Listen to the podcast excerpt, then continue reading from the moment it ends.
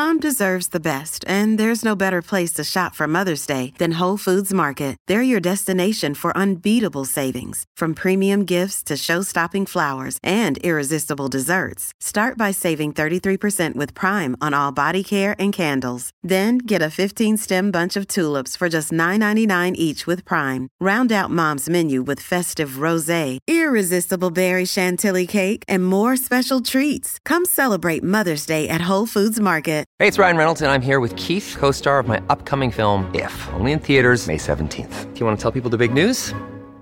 All right, I'll do it. Sign up now and you'll get unlimited for $15 a month in six months of Paramount Plus Essential Plan on us. Mintmobile.com slash switch. Upfront payment of $45 equivalent to $15 per month. Unlimited over 40 gigabytes per month. Face lower speeds. Videos at 480p. Active Mint customers by 531.24 get six months of Paramount Plus Essential Plan. Auto renews after six months. Offer ends May 31st, 2024. Separate Paramount Plus registration required. Terms and conditions apply if rated PG.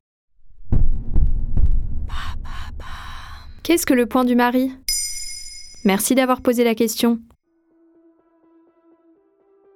Dans un dessin publié sur son compte Instagram en novembre 2021, l'illustratrice Alison Dos Santos, connue sous le nom de la Grande Lison, raconte qu'après son premier accouchement, il y a 10 ans, le médecin avait dû procéder à une épisiotomie. On lui avait dit On va faire ça bien pour monsieur.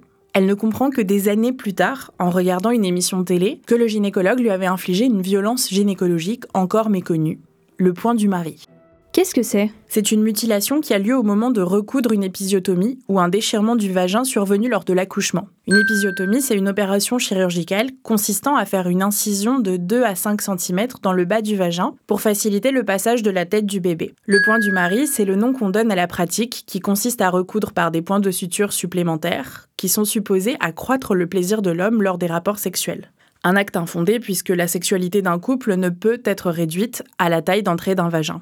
Et si certains médecins affirment que le point du mari ne change rien pour la femme qui le subit, beaucoup d'entre elles témoignent d'un inconfort ou de douleur pendant les rapports sexuels, au moment de faire leurs besoins ou même constamment. Elles peuvent avoir besoin de rééducation et parfois d'une intervention pour retirer l'obstacle créé. Mais c'est courant cette pratique? C'est difficile à évaluer car beaucoup de femmes ne sont pas au courant qu'elles ont subi le point du mari et ne connaissent pas l'origine de leur douleur. Une partie de la communauté de médecins minimise son existence. En 2014, Jean Marty, président du syndicat national des gynécologues obstétriciens de France, déclarait dans Le Monde que le point du mari se passait surtout dans la tête des femmes, même si certaines sont en effet victimes.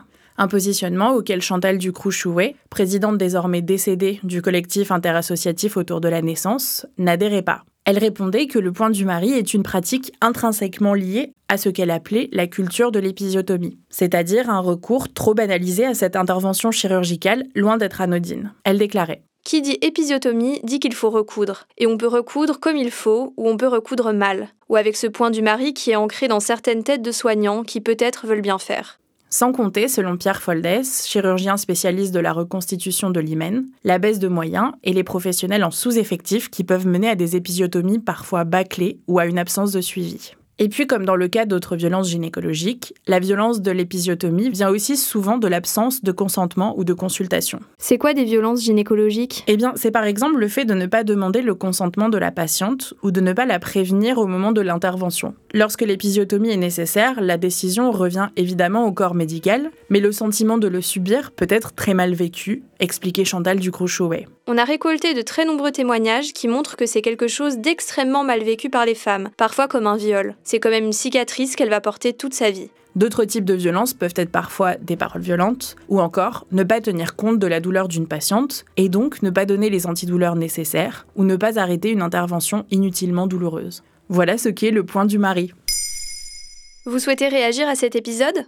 C'est possible et ça se passe sur Spotify. Vous pouvez commenter l'épisode et répondre au sondage du jour directement sur l'appli. Maintenant vous savez, un podcast Bababam Originals, écrit et réalisé par Antonella Francini. Si cet épisode vous a plu, n'hésitez pas à laisser des commentaires ou des étoiles sur vos applis de podcast préférés.